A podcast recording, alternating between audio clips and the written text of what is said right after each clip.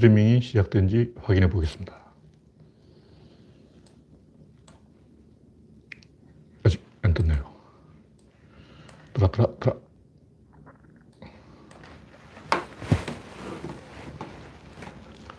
제가 좀 1분 늦어서 좀 허둥대느라고 뭔가 좀 당황해 있는데 어, 이제 떴습니다.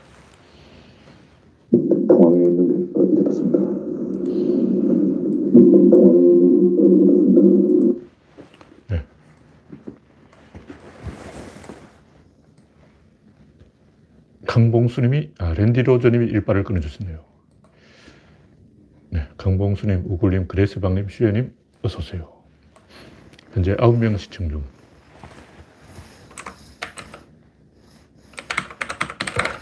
벌써 32분이 되었습니다. 점심시 시간이 제가 준비가 좀덜돼 있었는데 글을 너무 긴 글을 써서 다시 읽어보고 수정하느라고 정신이 없습니다. 정신이 없어. 너무 긴 글을 쓰면 읽는, 읽는 독자분들도 힘들 건데 정리하지 않으면 안 되는 내용이라서 일단 엄청 긴 글을 써놨어요. 네, 현재 19명, 23명으로 늘었습니다. 네, 박준범님, 어서오세요. 네, 현재 7시 33분, 23명, 구독자는 1600명을 찍었습니다. 네. 오늘 첫 번째 곡지는 네, 오늘 또 충격적인 뉴스가 떴습니다. 오늘은 뉴스가 별로 없어서 할, 이야기할 게 별로 없었는데 추미애 장군이 드디어 적진에 포격을 개시했습니다. 단번에 카리스마를 획득했습니다. 그 사이 또 뉴스가 되는지 모르겠는데 제목만 봐도 추 사상 초유 검찰총장 징계 청구 직무 배제 유은 법적 대응 개망신을 당하고 이 정도 물러나야지 도대체 지금까지 보면 검찰총장이 이런 식으로 물러나는 경우가 한두 번이 아니에요. 근데 윤석열은 짜장면 먹고 싶어서 그런지 계속 버티고 있네요. 그 짜장면이 얼마나 맛있는지 몰라도. 네. 그에 대해서는 뭐 별로 제가 아는 게 없고, 첫 번째 곡지는 기억하라 기레기 배반을 이 누가 조선일보, 동아일보, 한겨레, 경향신문, 중앙일보 다 모아놨는데 모든 이 기레기들이 어, 입을 모아서 하나같이 어, 덩신 같은 헛소리를 하고 있는 거예요. 올바른 기레기는 없느냐? 아니, 있어요. 국제신문, 부산일보. 아, 부산 지역 지방신문들은 또 가만히 있지 않지. 야, 찬스 만났지. 어, 물 들어왔지. 노져야지. 부산, 경남 지역 이 언론 빼놓고 거의 모든 그 신문들이 삽질을 하고 있어요. 김해 신공항 문제 없지만 안 된다. 동남권 신공항 14년 돌고 들어 원점. 14년간 재검토만 신공항 재물로 또 표심몰이. 4년 만에 또 뒤집혔다. 개소리 하고 있네. 원래 이런 거는 한번 이 방향을 정하면 중간에 중단 못 해요. 장사 한두 번 하냐고 다 알잖아. 이런 거 맨 처음 누군가 말을 꺼내면 절대 이거 되물릴 수 없어요. 이건 구석기 시대부터 인정, 결정된 거라고. 이걸 뒤엎는다는 것은 그게 불가능해. 첫 단추를 잘 껴야지. 처음부터 어, 수도를 정할 때 어디에 수도를 정할 것인가 어, 잘 정해야 돼요. 나라들이 다 고민해서 미국 같은 경우 워싱턴 DC에다 수도를 정한 게 그 당시에는 그게 미국의 한 가운데였어. 북부도 아니고 남부도 아니고 딱 가운데 워싱턴 DC를 딱 박아놓은 거예요. 왜 그러냐. 남부하고 북부하고 맨날 싸울 것 같으니까 딱 봐도 전쟁 날 것 같으니까 중간에서 타협해 보자. 그래서 중간 지역에다가 어, 워싱턴 DC를 딱 박아놓은 거 아니에요. 우리나라 서울은 인민군이 남침하는 바람에 최전선이 되어버렸죠. 너무 귀퉁이로 가버렸어. 중간에 딱 박혀 있어야 되는데 일본도 보면 도쿄가 딱 그 중간점이 있어요. 원래는 오사카가 더 중간이었는데 일본이 홋카이도를 접수하는 바람에 중간 위치가 좀 옮겨갔죠. 그러니까 이 네, 이경련님, 정미광님, 습 마이스트로님, 밀로라도 파비치님 어서 오세요. 이, 솔직하게 말해서 이 양심적으로 이야기하자고 상식적으로 이야기하자고 이거는 노무현 때 이미 결정된 거예요. 노무현 당선 때 이거는 확정된 거라고. 이명박근혜가 시간 끈 거지. 지들도 시간 끈 용으로 이렇게 한 거예요. 한번 이 어, 냄새를 딱 맡았는데 어, 먹이를 어, 놓겠냐고. 그거 있을 수가 없는 일이야. 이미 냄새를 맡았어. 끝났어. 자다가 어, 냄새 맡고 떡, 떡이 났어. 떡! 내 떡 어딨어? 내 목소 어딨어? 하고 소리친다고. 그럼 끝난 거야. 어, 계속 자, 잠을 잔다 몰라도 한 번 그 냄새를 맡아버리면 이미 이제 끝난 게임이에요. 어떻게든 얻어내고야 만다고. 그래서 물리학이다. 예, 부산을 폭격해서 지도에서 지워버리든가 아니면 어, 받아들이든가 그 둘밖에 없어. 그게 민주, 민주주의라고. 독재를 한다면 안 그렇지. 독재를 한다면 김정은이가 하지 마 하면 안 하는 거야. 그러나 민주주의를 하는 이상 이 국민이 결정하는 거예요. 기레기는 자격이 없어. 발언권이 없다고. 국민이 뭘 원하냐. 그걸 가지고 이야기하지. 쟤들이 뭔데 감나라 배나라 그러는 거야. 한심한 거예요. 중요한 것은 여기서 기레기들이 양심 없음이 다 들통났다는 거예요. 솔직하게 까놓고 이야기하자고. 어. 노무현 때 이미 확정된 거 아니야. 시간 끈 거지. 세종시도 마찬가지고 시, 간 흘러봐. 10년, 20년 후에 어떻게 된지 봐. 결국 청와대도 가고 국회도 가고 다 가는 거야. 물론 이제 남북 통일 되면 또 개성으로 갈지 몰라. 개성을 이 세종은 행정 수도가 되고 개성은 정치 수도가 되고 막 이렇게 될 수도 있지. 그러나 그건 통일 후에, 후의 이야기고, 이, 한번 이, 어, 알박기가 딱 시작되면 그 방법이 없어요. 되물릴 수단은 없다. 물리학이다. 봤다. 애가 엄마 호주머니에 사탕이 있는 걸 봤으면 이제 끝난 거야. 밤새도록 울어. 잠도 안 자. 예. 하여튼 기레기들은 민주주의를 배신한 데 대해서 우리가 100년 동안 복수를 해야 돼요. 민주주의는 국민이 결정하는 거지 기레기는 아무것도 아니야. 근데 고맙게도 천영우란 자가 뭐 가덕도 공항은 멸치를 말린다. 그리고 또 윤일숙이라는 사람이 활주로에다가 고추를 말리자. 그러고 또 이현주는 엉뚱하게 막, 난 원래부터 찬성이다. 그러고 막, 어, 부산시장 나오려고 별소를 다 해. 황당한 현상이 우리를 도와주고 있다. 이건 부산 PK를 모여가는 행동이죠. 네. 남북군과 수도권이 같이 발전해야지 수도권만 다 먹고 그게 있어. 있을 수 없는 거죠. 이거는 이 민주주의를 하는 이상 대안이 없습니다. 골고루 발전시키는 수밖에 없어요. 이 이야기 나온 게 2004년인가 그런데 지금 14년인가 세월이 흘렀어요. 그럼 공항 활주로 이게 다 닦을 때까지 또 10년 걸려. 이게 30년짜리 프로젝트라고. 그 사이에 이 대한민국의 GDP가 계속 늘어나기 때문에 그만큼 부담이 점점 내려가는 거예요. 다시 말해서 처음 공항 할 때는 이게 10조짜리 해도 되나 이렇게 했지만 30년을 10조로 나눠보면 그게 큰 돈이 아니야. 1년에 3천억인가? 큰 돈이 아니라고. 네. 다음 곡지는 추미애의 승리. 추미애가 윤석열을 그 징계를 청구하고 직무 배제, 뭐, 중대 비율을 다수 확인했다 그러는데, 이거 방금 전에 나온 뉴스이기 때문에 저도 아직 자세한 내막을 모르고, 그러니까 윤석열이 법적으로 대응한다 그러는데, 일단 옷 벗고 법적으로 대응해줘. 공무원이니까. 윤석열은 이 국민이 표로 뽑은 사람이 아니고 대통령이 임명한 사람이에요. 대통령의 뜻에 어긋났으면 물러나는 게 이게 민주주의라고. 공무원은 원래 하기 싫으면 물러나는 거야. 물러나는 것만 윤석열이 결정할 수 있다. 법적 대응도 물러나고 난 다음에 해야 돼요. 일단 옷을 벗는 게 수, 수순인 거예요. 일단 옷을 벗어. 그 다음 법적 대응을 하라고. 일단 그 언론사 사주와의 부적절한 접촉, 재판부에 대한 불법 사찰, 아, 요거 딱 걸렸네요. 굉장히 큰 거야. 불법 사찰을 했다면 이거는 중대범죄죠. 한명숙 사건에서 접근 비호를 위한 감찰 방해 및 수사 방해, 이건 좀 이제 확인하기 어려운 거고, 제가 볼 때 이 불법 사찰 요게 딱 걸린 거예요. 그 외에도 여러 가지가 있는데, 또 아직 밝혀지지 않은 것도 추가로 나오고 있다. 통쾌한 뉴스가 떴습니다. 일단 추미애는 카리스마를 얻었어요. 뭐 추미애 장관이 능력이 있냐 없냐 이걸 떠났어요. 역사라는 항상 이런 식으로 흘러가게 됐습니다. 어떻게 든 그 소용돌이 중심에 서게 되면 그 사람이 이제 총도를 메고 가는 수밖에 없어요. 뭐 우연히 내가 이 길가를 지나다가 댐에 구멍을 발견했다. 근데 그냥 물어주고 가버릴 수도 있어요. 그 가, 가면 가는 거고. 근데 내가 손가락을 막았다. 그다음 팔뚝으로 막았다. 그다음 어깨로 막았다. 어쩔 수 없어. 영웅이 돼야 돼. 영웅이 되기 싫어. 그래 돼야 돼. 난 처음에 손가락만 막으면 되는 줄 알지. 누가 막 팔뚝 집어넣고 나중에 몸뚱이를 다 집어넣어야 되는지 그걸 몰랐지. 처음에는 뚝에 구멍이 요만큼 났다고. 그래서 아, 요 손가락 하나야 빌려줄 수 있지. 조금 지나도 어, 손가락으로 안 되네.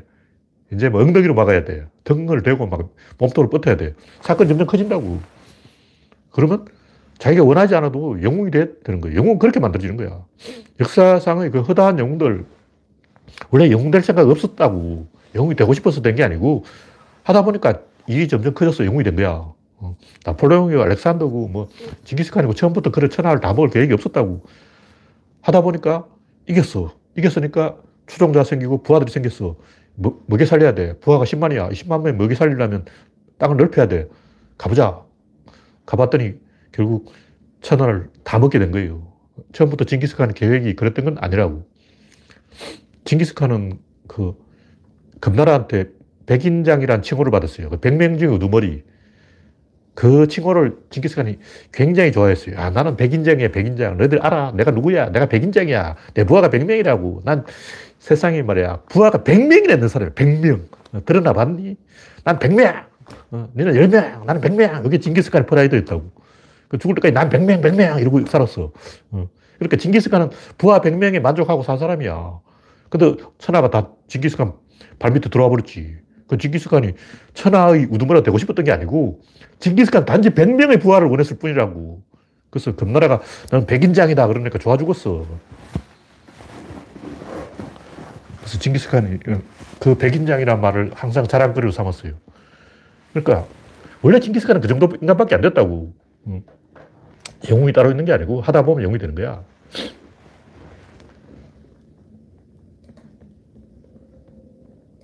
그것도 이제 징기스칸이 제일 미워하는 금나라한테 받은 벼슬이야. 금나라가 어, 징기스칸한테는 철천지 원수인데 심지어 금나라에 잡혀서 노예 생활을 10년간 했다는 설도 있어요.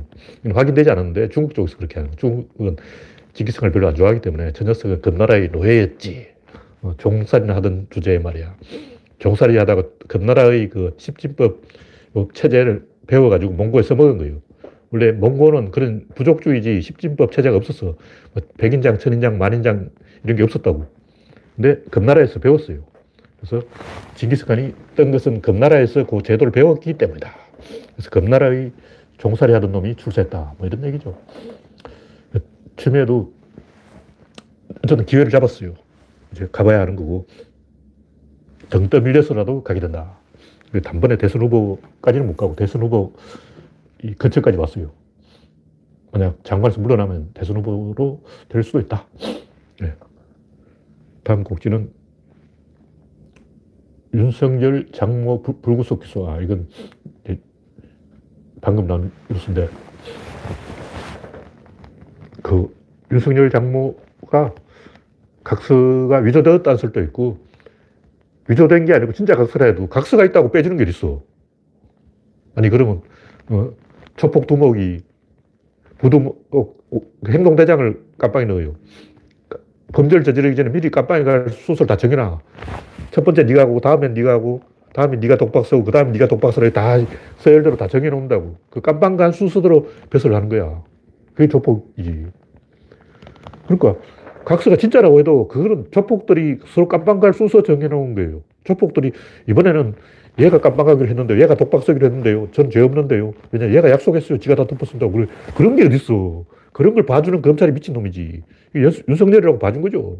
100%야. 빼도 박도 못하는 거라고. 사기꾼은 서로 속여요. 직업이 사기꾼이니까. 그럼 사기꾼 피해자라는 사람들 보면 그 사람이 사기꾼인 경우가 진짜 많아요. 그냥 남을 속이려면 동료도 속여야 돼. 그래서 서로 속이는 게 사기꾼이라고. 그러니까 사기꾼이 어떻게 하냐면 두 놈이 딱 만나가지고 제3자 얘를 속이자 그래요. 그러니까 얘하고 얘가 둘이 짜고 얘를 속이자. 근데 알고 보니 얘가 얘하고도 짰어. 그럼 자기가 피해자가 되는 거예요. 다 이런 식으로 사기친다고. 어, 두 놈이 짜고 세 번째 놈을 속이려 했는데 알고 보니까 요놈하고 요놈하고 짰어. 어. 그러니까 사기꾼 피해자는 그놈이 바로 사기꾼이야. 항상 그런 식이죠. 그래서 은행털이도 보면 영화에도 보면 은행 털고 나면 꼭 자기들끼리 이제 서로 총질하고 뭐 오션스 11인가 뭐 보면 열한 놈이 서로 치고받고 다 죽이고 그런 경우에 실제로 그 역사에 많이 있어요.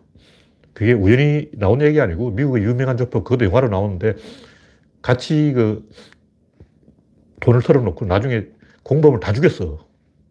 한 열 몇 명을 죽였어. 아, 더 죽였나? 제 기억이, 어, 영화 본 지 오래됐어. 기억이 가물가물한데 실제 그런 사건이 있었어요.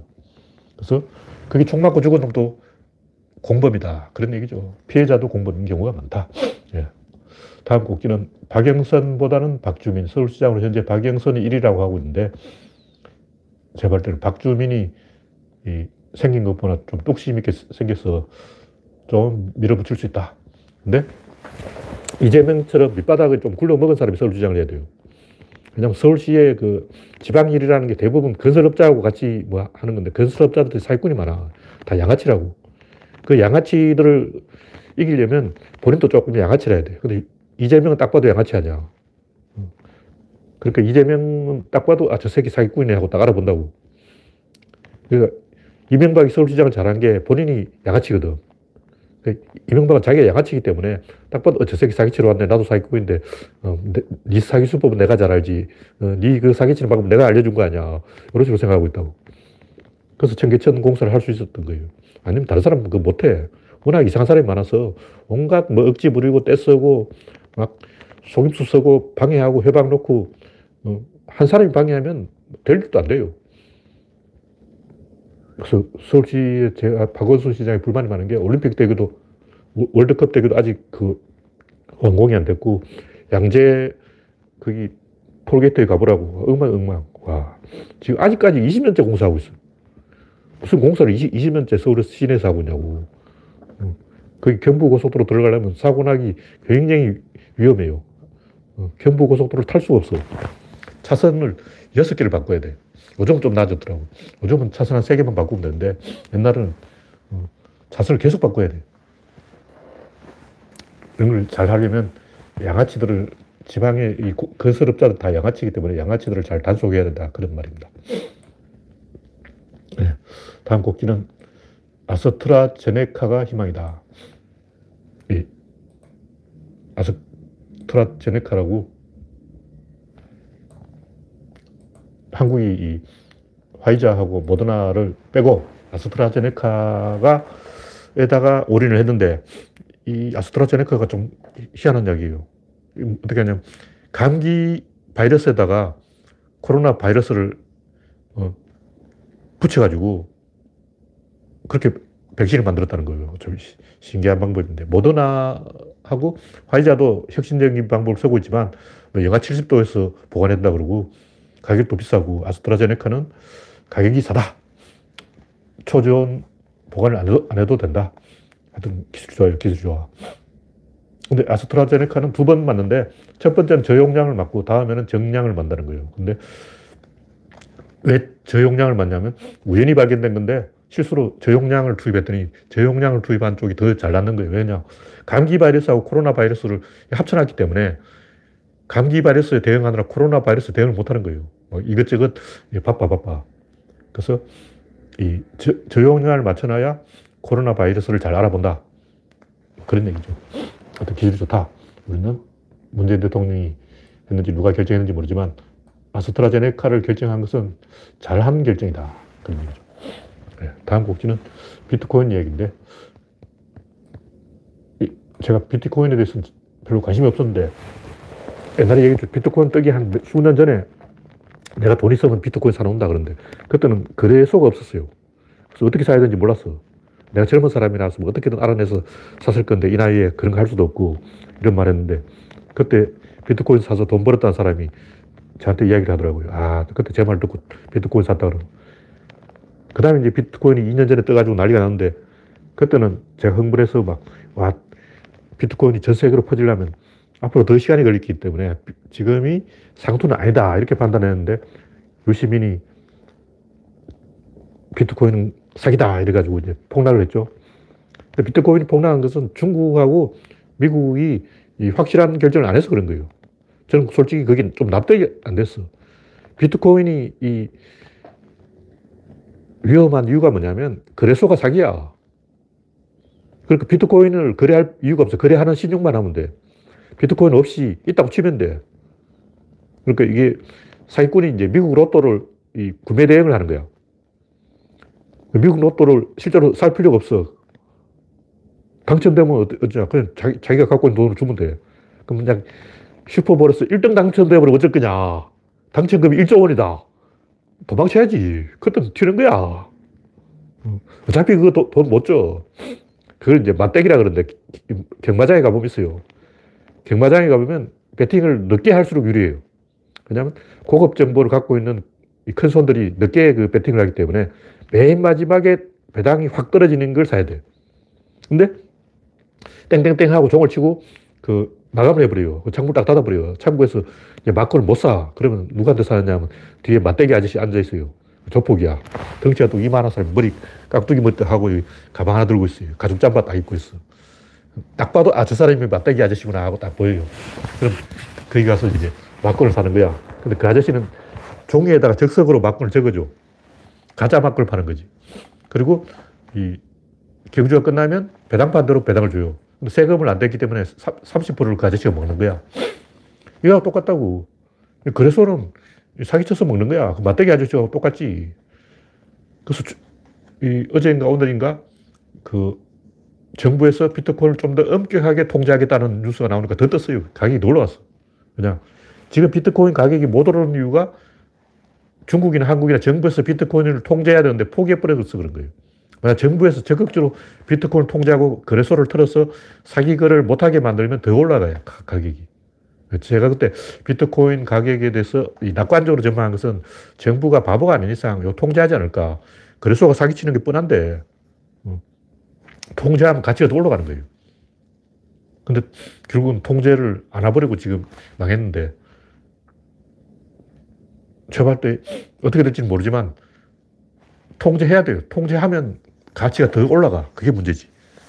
아직 정부들이 미국 정부나 한국 정부나 중국 정부나 자신감이 없는 거예요. 저 비트코인 이거 잘못 건드렸다가 나라가 망할 수가 있다. 중국인들이 아무도 이 국가에서 제공하는 화폐를 거래 안 하고 전부 비트코인으로 거래하면 큰일 난다. 이래서 아마 사용을 거래소를 이 조사를 안 하고 방치해서 말라 죽게 만드는 방법을 썼다. 뭐 이렇게 보는 거죠. 항상 그 보통 이런 것은 한 두 번 비틀거리고 가요. 그냥 똑바로 잘 안 가. 그리고 비트코인이 잘 된다는 보장도 없어요. 그냥 대체제로 더 좋은 코인이 나올 수가 있기 때문에 일단 초창기라면 야후가 잘 된다는 건 100% 확실해요. 그럼 과연 야후가 잘 될 거 아니야? 구글이 잘 되는 거야. 야후는 망하고 구글이 떴잖아요. 근데 일본 야후는 살아남았지. 그건 손정희 때문이고 항상 이런 식이라는 거죠. 그러니까 야후든 구글이든 이게 포탈이 뜨는 건 100%예요. 이 100%, 1000%, 만 프로 확실한 거예요. 단 선두 주자가 뜬다는 보장은 없어요. 그 다음 주자로 선계될 수는 있다. 그래서 결과는 알 수 없지만 보통 이런 식으로 우여곡절 끝에 가더라. 뭐 이런 얘기죠. 제가 비트코인을 낙관적으로 보는 게 아니고 보통 두 번 정도 한 번 얻어맞는 게 역사의 법칙이에요. 똑바로 가더라도 두 번 얻어맞고 간다. 아니면 중간에 바톤 체인지라는 거예요. 항상 이렇게 됩니다. 네, 다음 곡지는 성철 스님의 어록. 다들 너무 걱정하지 마라. 걱정할 거면 딱 두 가지만 걱정해라. 지금 아픈가 안 아픈가. 아프면 안 아프면 걱정할 게 없고 아프면 두 가지만 걱정해라. 나을 병인가 안 나을 병인가. 죽을 병인가 안 죽을 병인가. 천국 갈 것 같은가 지옥 갈 거다. 천국 갈 거면 걱정하지 말고 지옥 갈 것 같으면 지옥 갈려면 무슨 걱정이냐. 뭐 이런 얘기를 했는데 이게 소고법이죠. 이게 구조론적인 사유라고. 성철 스님은 구조론적인 사고를 할 수 있었던 사람이에요. 하여튼 인간이 걱정을 하는 이유는 걱정하는 원숭이가 살아남은 거예요. 걱정 안 하는 원숭이는 나무에서 까불다 떨어져서 다 죽었어. 걱정하는 원숭이가 살아남다. 근데 걱정을 왜 하는 거야? 그 삭정이를 매달리면 나무가 똑 부러져서 추락해 죽는단 말이에요. 그걸 알고 있어야 돼. 걱정을 안 하는 원숭이는 어, 에라 모르겠다고 까불다가 떨어지는 거예요. 그럼 그걸 어떻게 하냐면 메모를 해놓으면 돼요. 옛날에는 메모지가 없었기 때문에 호르몬을 통해서 해결했다. 호르몬이 하는 방법은 걱정하는 것이다. 근데 이성이 호르몬을 이겨야 되죠. 호르몬, 호르몬에 따라가면 안 된다. 그런 얘기입니다. 그러니까 걱정하는 것은 그냥 호르몬이 걱정을 시켜서 그런 한 거예요. 여러분이 만약 걱정이 된다 그러면 아, 이건 내가 걱정하는 게 아니고 호르몬이 하는구나. 호르몬은 저까 앞으로 내가 주도할 거야. 이성이 주도할 거야. 감정은 저, 저, 저쪽에 가서 손 들고 있어.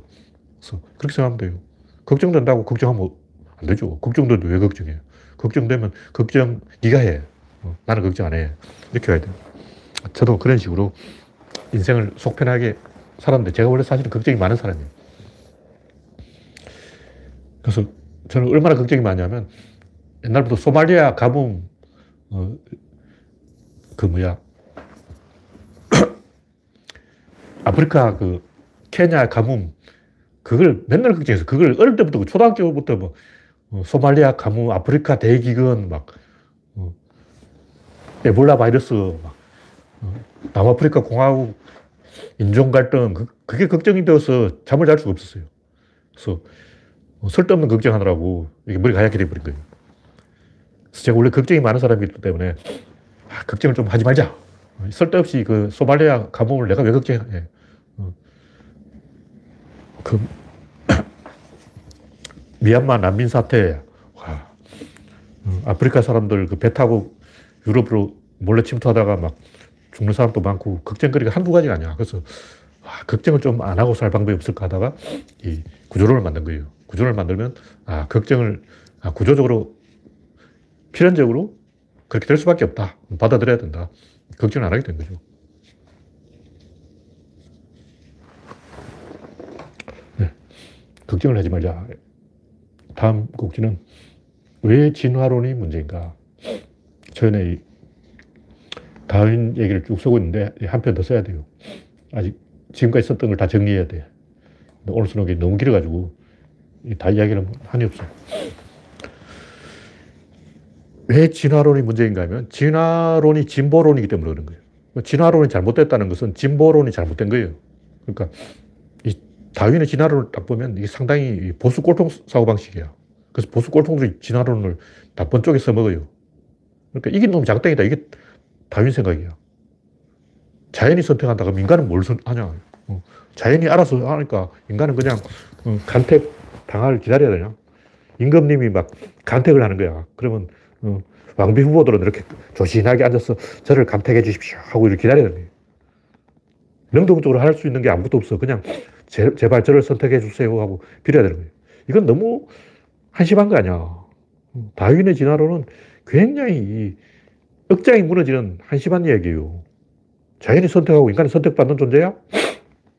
와, 인간이 능동적으로 환경을 개척해야지 뭘 선택해 주기를 바라고 막 어, 예쁘게 화장만 하고 있으면 막 아, 선택받고 막 그런 게 있어. 그런 사고방식은 썩은 사고방식이에요. 상대방이 자기를 선택해 주기를 기다리지 말고 자기가 능동적으로 상대방을 제압해야 됩니다. 여자가 먼저 이 잘생긴 남자가 있다면 귀를 잡고 잡아 당겨서 끌고 가야 돼요. 남자가 선택해 주기를 기다리고 막 그건 조선시대 보수 꼴통 영감쟁이들 생각이고 요즘 젊은 사람들은 그런 식으로 선택을 기다리면 안 된다. 그런 얘기입니다. 하여튼 보수주의가 기성을 부른 이유가 잘못된 진화론을 때문에 진화론을 잘못 배워서 그런 거예요.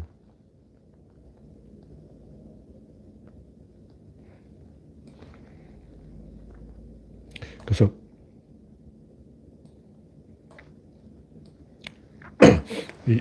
진화의 전략은 진보의 전략이고 마찬가지로 성공의 전략이 이기는 전략이고 그러면 이 능동적으로 적극적으로 환경을 개척해야 되는데 문제는 이 우리나라 진보가 다윈을 잘못 배워가지고 아 진화에는 진보는 답이 없구나 이렇게 생각하고 상대방이 실수할 때까지 기다리는 거예요. 팔짱 끼고 다 지켜보다가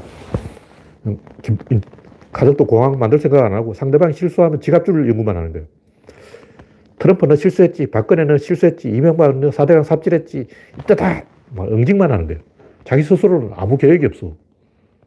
그렇죠. 실제로 우리나라 진보를 키워온 건 노무현인데 노무현은 세종시하고 가덕도 이걸로 다 해결받잖아. 노무현은 이회창의 실정에 기댄 게 아니고 스스로 자기 역량으로 길을 개척해 온 거예요. 노무현은 세종시하고 가덕 부었던 거야. 상, 상대방 실수했던, 의지했었던 게 아니고, 능동 적으로 길을 개척한 사람이 노무현이다. 근데 우리나라 진보는 패배주의, 허무주의, 염세주의 진보예요. 긍정주의가 아니고, 낙관주의가 아니고, 정신승리하는 진보. 내가 비록 가난하고 힘도 없고, 어, 출세도 못했지만, 도덕적으로 내가 깨끗하다. 진중권식의 사고방식이죠. 도덕적 우월성이 유일한 무기다. 그렇지만 의리를 버리고 배신을 해서 그 마지막 남은 도덕적 우월성도 잃어먹었죠. 근데 현실적으로 보면 그 엘리트가 이 야전에서 딸고 따른 현장 경험 많은 베테랑을 못 이겨요. 우리가 상식적으로 보면 공부를 많이 한 소대장이 어, 현장 경험이 많은 주임원사를 이겨야 될 거 아니야. 계급이 소대장이 높냐, 주임원사가 높냐고. 소대장이 높지. 근데 현실은 주임원사가 백대빵으로 소, 소 대 장을 이겨요. 소대장은 아무것도 못해. 그래서 소대장 길들이기 이런 것도 있잖아. 아, 병장이 소대장을 갖고 논다고. 짬밥의, 병장이 더 짬밥이 많아. 그래서 이 지식은 있는데 경험이 없는 거예요. 근데 다윈주의는 경험주의야. 실용주의라. 그러니까 지식 필요 없고 그냥 밑바닥 다른 놈이 전쟁을 더 잘하더라. 어, 그런 거예요. 그 과연 그런가? 밑바닥에서 굴러먹은 놈하고 어, 학교에서 배운 사람하고 누가 더 잘할까요? 누가 더 잘하냐 하면 어떤 새로운 혁신이 일어날 때는 배운 사람이 잘하고 혁신이 일어나지 않으면 밑바닥에서 굴러먹은 사람이 더 잘해요. 다시 말해서 룰이 바뀌면 일단 신무기가 들어왔다. 총이 들어왔다. 그럼 총을 쏴본, 총을 배운 사람이 이기는 거예요. 근데 어느 정도 지나면 이제 개나 소나 다 총을 다룰 줄 알아. 그때는 야전 경험이, 경험이 많은 사람이 무조건 이겨요. 보수가 이겨요. 그래서 진보가 이기다가 보수가 이기다가 이렇게 교대를 한 이유가 새로운 시스템이 만들어지면 진보가 이기고, 예를 IT 산업이 등장했다. 스마트폰, 인공지능, 이런 새로운 혁신이 등장하면 진보가 이기고, 뭐, 건설, 뭐 이런 거, 집장사, 아파트 짓기, 이런 거는 보수가 이기는 거예요. 문재인 되니까 또 집값이 올라가잖아. 왜 올라갈까요? 진보 사람들이 집장, 집이 없어. 그 집장사를 안 해봤어. 그래서 집이, 어떤 사람이 왜 집을 사는지 몰라. 나도 집이 없지만, 어, 자기 집이 없으니까 모르지.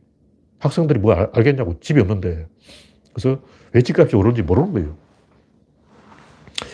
그래서 지식이 현실, 현실, 현장 경험이 학교에서 배운 사람이 현장 경험 많은 사람이 이겨야 되는데, 실제로는 트럼프처럼 밑바닥 따라 먹은 사람이 이긴단 말이에요. 그 이유는 학교에서 잘못 가르쳐서 그래요. 다시 말해서 지식이 잘못된 게 아니고 지식이 없는 거예요. 우리가 단순하게 생각하면 왜 트럼프가 힐러리를 이기지? 힐러리는 배운 게 많고 트럼프는 무식한 놈인데 왜 무식한 놈이 이기지? 그건 학교에서 힐러리한테 잘 안 가르쳐 줘서 그런 거야. 뭘 안 가르쳐 주냐? 구조론을 안 가르쳐 줬지. 구조론을 배웠으면 끝났어. 왜냐 미국 사람이 구조론을 배웠다면 트럼프 같은 사람은 발 못 붙여요. 끝났어. 게임 아웃이야.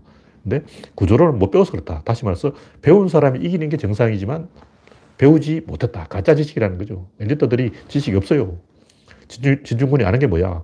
깐죽거리는 것밖에 할 줄 아는 게 없지. 근데 이 무식한 사람은 도박을 하려고 한다고. 근데 다윈주의가 도박주의예요.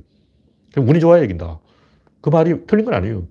미국 사람 운이 좋다고. 신도에 갔더니 막 금도 나오고, 은도 나오고, 구리도 나오고, 석유도 나오고, 안 나오는 게 없어. 한국에는 석유도 안 나오고 뭐 구리도 없고 금도 없고 은도 없고 아무도 없어. 그러니까 미국이 중국보다 훨씬 더 땅도 넓고 석유도 많이 나오고 먹을 게 많아. 지갑 죽은 거지. 운이 좋아서 이긴 거예요. 근데 운만 가지고 설명하려고 하면 안 된다. 이, 아까 얘기했듯이 먼저 프로포즈 하는 사람이 있고 상대방이 고백하기를 기다리는 사람만 있는데 옛날부터 그런 얘기 했잖아요. 여자 팔자는 뒤웅박 팔자다. 이 말은 그냥 운에 달렸다 이런 거예요. 그 말 남자는 열심히 공부해서 과거에 합격하면 출세해. 근데 여자는 과거제도 없어. 여, 자 과거가 없어. 여자는 운이 좋아야 시집 잘 가는 거야. 그러니까 조선시대로 돌아가면 남자는 다윈 틀렸고 여자는 다윈 이론이 맞죠. 근데 그건 조선시대 이야기고 지금은 여성도 자기 노력으로 성공할 수 있는 시대다. 그래서 여자 팔자는 뒤웅박 팔자다. 이건 옛날 얘기고 지금은 뒤웅박이 아니에요. 지금은 여자 팔자는 자기가 노력하기에 달려있다. 이론이 바뀌었습니다. 마찬가지로 이 21세기에는 스마트 시대에 그런 식으로 막, 어, 자연 선택 조안에. 하여튼 이 진화 이론은 굉장히 간단해요. 진화가 어떻게 가능할까? 너무 쉬워. 51대 49라는 거예요. 그러니까 자연에서 모든 대칭이기 때문에 일단 기본적으로 50%는 기본적으로 밑을 줍니다. 가만히 있어도 50, 50% 줘. 거기서 51이 되느냐가 49가 되느냐, 이건 자기가 결정하는 거예요. 일단 50% 주는데 50% 먹고 시작한다고. 근데 51이 어, 못 되면 전멸이에요, 전멸. 그냥 주사로 계속 던지기 때문에 도박을 한 번 하면 그 운이죠. 근데 계속 밤새도록 도박하면 다 따거나 아니면 다 잃는다고. 좀 카지노 같은 경우는 결국 카지노 그 어, 주최측이 먹어버리는 거지. 그 주최측이 없고 그냥 이 만인대 만인이 속임수 없이 도박을 하다 치자. 성률이 51%의 사람이 다 이겨요. 계속 밤새도록 하면 될 거예요. 어. 그래서 무조건 51이 되면 돼. 양의 피드백을 만들면 돼. 그때부터는 확률에 달린 거예요. 그럼 생쥐는 어떤 전략을 썼냐? 생쥐가 살아남을 확률이 50%다. 그리고 50, 51을 만들어야 돼. 그럼 어떻게 하면 51을 만드냐? 새끼 한, 한 마리 더 낳으면 돼. 그래서 새끼를 여섯 마리 낳은 생쥐는 도태되고 아홉 마리 낳은 생쥐는 살아남은 거예요. 쥐새끼는 왜 새끼를 많이 낳을까? 적게 나온 놈다 죽었어. 고양이가 다 물어 죽였어. 그래서 생쥐가 살아남는 방법은 새끼를 한 마리라도 더 낳는 것이다. 쉽잖아. 그냥 한 마리 더 낳으면 돼. 얼마 쉽냐고. 어. 인간이 수명이 왜 요밖에 안 될까? 인간 수명이 만 년이라고 칩시다. 진화 못 해요. 수명이 짧아야 진화를 하는 거예요. 어. 인간 수명이 천 년이다. 진화 불가능해요. 그래서 전멸했어. 수명이 너무 길면 살아남을 확률이 별로 없습니다. 그래서 이 사실 그 인간의 조상들은 사피엔스 시절에 굉장히 힘들게 살아남았어요. 한때는 멸종할 뻔했어. 그 지구 전체에 인간 조상이 천 명밖에 없고 막 그런 위기가 있었다고. 왜 그러냐. 자식을 덜 낳아서 그래. 자식을 한꺼번에 열 명씩 낳아야지. 어. 한 명 낳고 말이야. 한 명 낳아서 언제 이 살아남냐고. 만약 인간의 조상이 한꺼번에 자식을 열 명씩 낳았다. 쥐새끼처럼 많이 낳았다. 그러면 살아, 엄청 번식했을 거 아니야. 그런 거죠.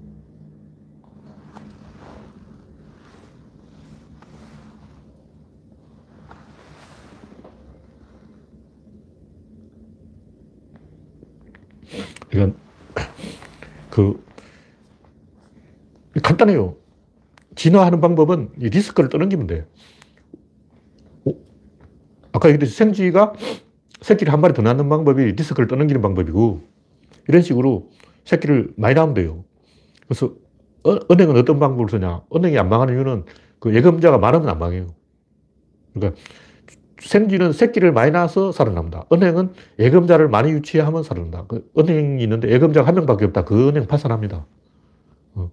그러니까 은행은 어떤 방법을 쓰냐? 은행도 다른 은행에 예금을 해요. 보험사도 다른 은행에 보험을 들어. 왜 보험사는 파산하지 않을까? 보험사도 보험에 드는 거예요. 은행도 다른 은행 예금을 해놓고 어, 그런 식으로 은행들끼리 서로 연관계를 쓰기 때문에 어떻게 되냐면 한 은행이 망하면 모든 은행이 다 망하게 돼 있어요. 근데 모든 은행이 다 망하면 일단 국가가 망해. 국가는 망하면 안 되지. 그래서 은행을 살려주는 거예요. 그 은행은 안 망해. 은행은 절대로 안 망하는 거야. 그러니까 생태계에서 생물이 살아남는 방법은 바로 이 방법을 쓰기 때문에. 절대로 안, 안 망하는 방법, 리스크를 분산하는 방법. 어떻게 하면 절대로 안 망하냐? 주, 주식을 사면 돼. 어, 테슬라 주식을 사라고. 제일 잘 나가는 1등 회사 주식을 딱 사놓고 있으면 절대로 안 망합니다. 망하면 누가 망하냐고 회사가 망하는 거예요. 투자자는 여러 회사에 투자하기 때문에, 분산 투자를 하기 때문에 안 망하게 돼 있어요. 만약 망하면 국민연금 망하면 어쩔 거야. 나라 망해요. 그래서 안 망하도록 만들어 버리면 되잖아. 얼마나 쉬워. 어, 누가 떡 먹기도 쉽지. 이런 방법이 있기 때문에 자연계가 사, 살아남는 것도 이런 그 리스크 회피 전략, 이런 전략을 쓰기 때문에 살아남다. 이런 것은 수학적으로 다 답을 낼 수가 있다고. 대표적인 게 이 손빈의 삼사법. 말세 마리로 경주를 하는데 내 1등 말은 상대방 2등 말하고 붙이고 내 2등 말은 상대방 꼴등 말하고 붙이고 내 꼴등 말은 상대방 1등 말하고 붙이고 이성 1패 전략. 이건 프로 게이머들이 많이 쓰는 방법이에요. 져주고 이기는 거죠. 한 판 져주고 두 판 이기면 돼요. 이런 거는 어, 얼마든지 이, 써먹을 수 있는 방법이에요. 이런 식으로 수학적으로 최적화된 방법이 항상 있다는 거죠. 대표적인 게 바둑 두를 때. 바둑을 첫 점으로 내놔야 되냐. 화점이나 화점 북을 놔야 돼요. 무조건 그 귀퉁이 놔야 돼요. 가운데 놓으면 져. 100% 져. 수학적으로 그렇게 돼 있는 거예요. 왜냐. 버스를 타보면 말해요. 버스를 딱 타보면 어느, 어느 구석에 있어야 덜 흔들리냐. 지하철 딱 타면 어디 앉냐면 다 귀퉁이 앉으려고 그래요. 근데 귀퉁이에 그, 어, 임산부석이야. 제일 좋은 보론자위 있다. 귀퉁이 아니야. 그래서 지하철 승객은 무조건 귀퉁이에 앉으려고 한다. 왜냐? 귀퉁이에 있으면 쇠파이프가 있어서 기댈 수가 있기 때문이다. 그래서 수학적으로 지하철 승객이 어느 자리에 앉는지는 정해져 있는 거예요. 이거는 어, 운에 달린 게 아니고 정해져 있어. 규칙이 있다고. 무조건 거기에 앉는 게 정답이에요. 어, 지하철 타보라고. 이거 모르는 사람은 지하철 한 번도 안 타본 사람이야. 안철수는 어디 앉냐면 중간에 앉아요. 중간당, 중도정당. 미친놈 아니야. 어, 지하철 타는 사람 무조건 귀퉁이에 앉는 게 정답인데 왜 귀퉁이에 안 가고 중간에 앉냐고. 반기문, 정주영, 어? 이인재, 많잖아. 문국현, 다 뭐, 당 이름에 국민 이런 게 들어가고 중간당을 해요. 그 중간당을 해서 다 망해. 동서고금은 전 세계 어느 나라 중간당에서 재미 본 당이 있냐고 없어. 다 망했어. 왜 문국현은 망하고 정주영은 망하고 안철수는 망할까? 그 새끼는 지하철도 안 타봤어. 지하철도 한 번 안 타본 새끼가 무슨 정치를 한다고. 지하철만 딱 타봐도 귀퉁이에 앉아야 안전하다. 바둑만 딱 두어봐도 귀퉁이에 두어야 안전하다. 이거는 초등학생도 안다고. 와, 안철수 무식하면, 와, 혀를 내두를 무식함이에요. 지하철도 한 번 안 타본 머저리 아니야. 그래서 이건 수학적으로 딱 정해져 있는 거야. 그래서 이 구조론으로 보면 이 사건은 움직이는 것이고 움직이면 에너지 연결이 끊어져요. 에너지 연결이 끊어지면 의사결정은 자체 동력으로 해야 돼. 자체 동력으로 의사결정할 수 있는 방법 딱한 개밖에 없어. 그 대칭을 쓰는 거. 그 외의 방법 없어요. 무슨 한 개밖에 없어. 답이 한 개밖에 없어. 대칭을 못 만들면 죽어요. 그 다음에 다시 그 대칭을 비대칭으로 바꿔야 돼. 계속 대칭되면 교착돼서 이 답이 안 나와요. 추미애냐 문국현냐 딱 교착돼가지고 막 3년 동안 치르고 있다고. 그래서 대칭을 만든 다음에는 다시 비대칭을 만들어서 추미애가 윤석열을 조져버려야 되는 거예요. 발, 밟아버려야 돼요. 그래서 이 수학적으로 진화의 정답은 정해져 있고 그건 유전자가 결정하는 거예요. 여기서 중요한 것은 능동주의냐 수동주의냐 적극주의냐 소극주의냐 긍정주의냐 부정주의냐 낙관주의냐 허무주의냐 여기에서 이 다윈의 진화로는 부정주의, 허무주의, 염세주의, 비관주의, 패배주의, 실용주의, 얌체주의, 어, 이런 거 전부 삐딱한 거야. 반대로 유전자 이론은 긍정주의, 낙관주의,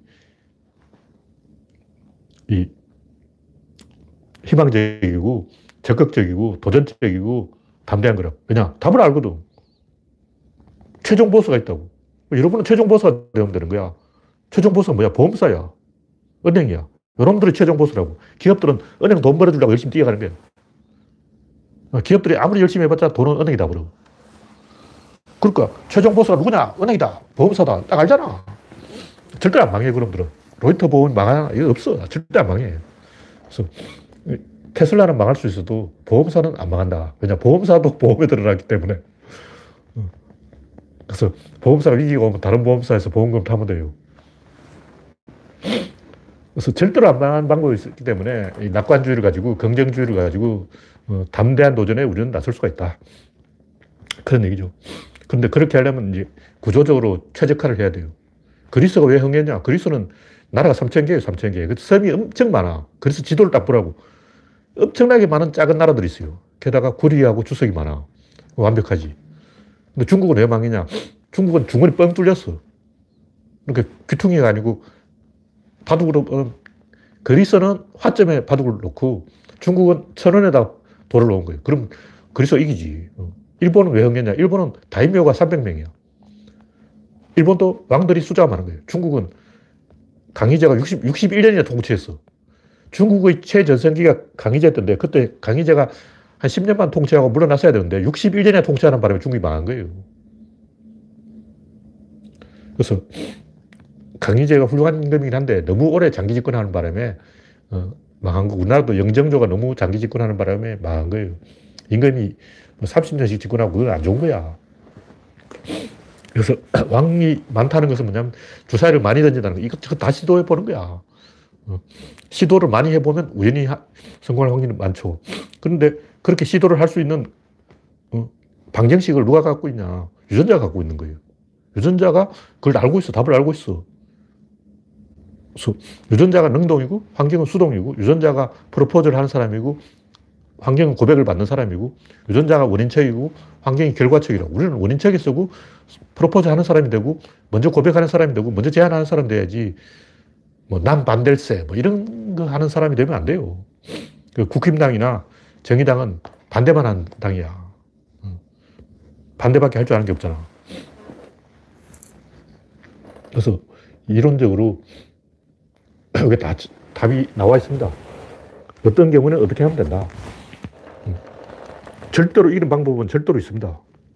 어떻게 하냐. 적군 쳐들어오면 공세 종말점이 있어요. 거기까지 후퇴 있으면 돼. 전략적 후퇴를 하는 거지. 어디까지 후퇴하냐. 낙동강까지 후퇴하면 돼. 러시아는 어디까지 후퇴했냐. 모스크바 코앞까지 후퇴했어요. 돈 강에서 승부를 봐야 되는 왜 그러냐. 거기가 공세 종말점이라는 거예요. 그러면 중간중간에 보급선을 유지하고 병력을 남겨놔야 되는데 갈 때마다 2분의 1씩 줄어들어. 구조론으로 말하면 질, 입자, 힘, 운동, 양이 공세 종말점이에요. 질에서 100으로 시작하면 입자까지 가면 50밖에 없어요. 여기 가면 25밖에 없어. 여기 가면 12밖에 없어. 여기 가면 8밖에 없어요. 그래서 역으로 말하면 이 8%만 먹으면 천하를 다 먹을 수 있는 거예요. 그냥 일단 8대 7을 15명 모여서 8명으로 7명을 제압해요. 그 다음에 15명이 14명을 제압해서 25를 만들어. 그 다음에 25하고 24하고 붙여서 51을 만들어. 이런 식으로 계속 1%씩 이겨가면 돼요. 그러면 8%를 장악한 놈이 천하를 다 차지하는 거야. 처음부터 천하를 다 먹겠다고 중간에 가 있으면 안 되고, 안철수는 처음부터 100%를 먹으려고 하는 거예요. 중간에 가 있는 거지. 처음에는 딱 8%만 먹으면 돼요. 그러므로 중간에 가 있지 말고 귀퉁이에 가 있으라는 거죠. 그래서 만약 여러분 대선 후보다 지지율 몇 프로냐? 8%면 희망이 있어요. 8%보다 밑에는 희망이 없어. 포기해. 어. 그래서 이 이낙연이든 이재명이든 지지율 8% 넘었다. 희망이 있는 거예요. 어떻게든 8%를 만들라고. 그 다음에 계속 7%를 잡아먹으면 돼. 계속 거기 머물러 있으면 안 되고 계속 잡아먹어야 돼. 그러려면 어떻게 되냐면 한 방향으로 가야 돼. 다시 말해서 가운데 딱 있으면 안 되고 여기 있으면 안 되고 여, 너무 구석에 있어도 안 되고 약 요점에 있어야 돼요. 요점에서 이 방향으로 계속 가야 돼. 그래서 50일을 넘는 순간 다 먹는 거예요. 그죠? 여기서 쓰면 이쪽으로 갔다 이쪽으로 갔다 양쪽으로 왔다 갔다 하다가 다 틀려. 거지 돼버려. 어. 앞으로 남고 뒤로 미친다. 그런 거죠. 그래서 이런 식으로 수학적으로 모든 것이 다 정해져 있기 때문에 우리는 수학만 잘 알면 답을 알 수 있고 답을 알 수 있으면, 알고 있으면 원인책이 될 수 있어요. 그래서 경제 개발을 성공시킬 수 있고 정치적으로 성공할 수 있고 정치, 경제, 사회, 문화 다 성공할 수 있는 거예요. 절대로 안 망하는 방법이 있기 때문에. 그렇게 못하는 이유가 부, 불안해서 못하는 거예요. 왜 불안하냐? 절대로 안, 안 망하는 방법을 모르기 때문에 그런 거예요. 여러분이 만약 사업을 하는데 절대로 안 망하는 방법을 알고 있다. 그럼 걱정이 없지. 그럼 과감하게 베팅하는 거야. 왜? 절대로 안 망하는 방법이 있으니까.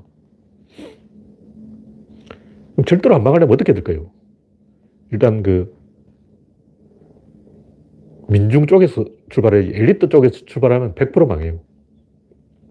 그러니까 이렇게 한 방향으로 쭉 가야 된다고. 밑에서부터 올라가야지 위에서부터 깜빡되면 무조건 망하게 돼 있어요. 그래서 이재명이 이낙연보다 조금 유리한 게 뭐냐면 조금 더 밑에서 시작하고 있어. 그 밑에서 시작이 위로 가지. 이쪽에서 시작하면 올라갔다 내려갔다가 막 흔들린다고. 그래서 한 방향으로 계속 가는 건 이기는데 그렇다고 이제 외골수로 하면 안 되고 계속 타협해 가야 돼요. 계속 이렇게 올라가야 돼요. 그래서 노면이 했던 행동이 한 방향으로 계속 가는 거고 약간 귀퉁이에서 가운데로 쭉 가는 거예요. 그, 그, 방법을 쓰면 무조건 이기게 돼 있다. 그리고 무조건 이기는 방법을 알면 걱정이 없다. 걱정이 없으면 과감하게 도전할 수 있다. 과감하게 도전하면 이긴다, 지냐. 확률적으로 이겨요. 과감하게 도전한다고 다 이기는 게 아니고 확률적으로 이긴다. 그 확률을 높이면 돼. 확률을 높이려면 어떻게, 어떻게 하냐. 생쥐의 전략을 쓰면 된다. 그렇게 언제나 방법이 있기 때문에 우리는 그 합리적인 선택을 계속해서 이길 수가 있고 이 방법을 유전자가 이미 쓰고 있는 거예요. 유전자는 우연히 만들어진 컴퓨터야. 여기 중요한 것은 우연이 아니고 처음부터 황금률이 있다는 거예요. 그럼 어떤 사람이 어떤 여자하고 결혼했다. 왜 그 사람하고 결혼했을까? 우연히 결혼했다. 아니에요. 예쁘니까 결혼했지. 그러니까 트럼프가 대통령이 된건 우연히 된 게 아니고 바이든이 대통령이 된게 우연히 된 게 아니고 다 그 이유가 있어요. 우연이 어딨어. 다 필연이지. 그래서 환경이나 자연이 선택하는 게 아니고 뭐 그런 것도 좀 있어요. 근데 그거는 하부 구조고 질, 입자, 힘, 운동, 양 중에서 질, 입자, 힘은 능동적으로 공격하는 놈이 먹는, 뭐, 힘, 운동, 양은 지갑 주는 놈이 먹는 거예요. 지갑 주는 방법으로 여기까지만 돼요. 스스로 능동적으로 개척하는 사람이 요, 요, 유를 하는 거예요. 그래서 지갑 주는 전략으로는 49는 될 수가 있는데 51은 될 수가 없어요. 그래서 희망 고문에 빠져서 계속 지갑 줬다가 계속 49다 망하는 거죠. 네. 게시판에 뭐 질문이 좀 있는 것 같은데 너무 긴 내용이라서 이거 한참 연구해야 되기 때문에 짧게 써주시면 제가 더 빨리 답을 할 수 있습니다. 네, 리모에 터진 것은 이놈들이 제대로 안 해놔서 그런 거예요.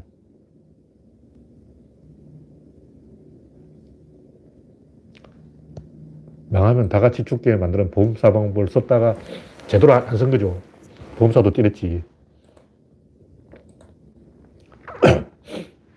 그걸 흉내만 내고 제대로 안 한 거죠.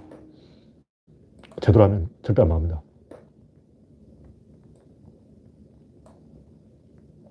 네, 오늘은 현재 92명 시청 중 이제 시작하고 50분이 지났기 때문에 적절히 방송을 했다고 보고 이 정도로 마치겠습니다. 참여해주신 92명 여러분 수고하셨습니다. 감사합니다.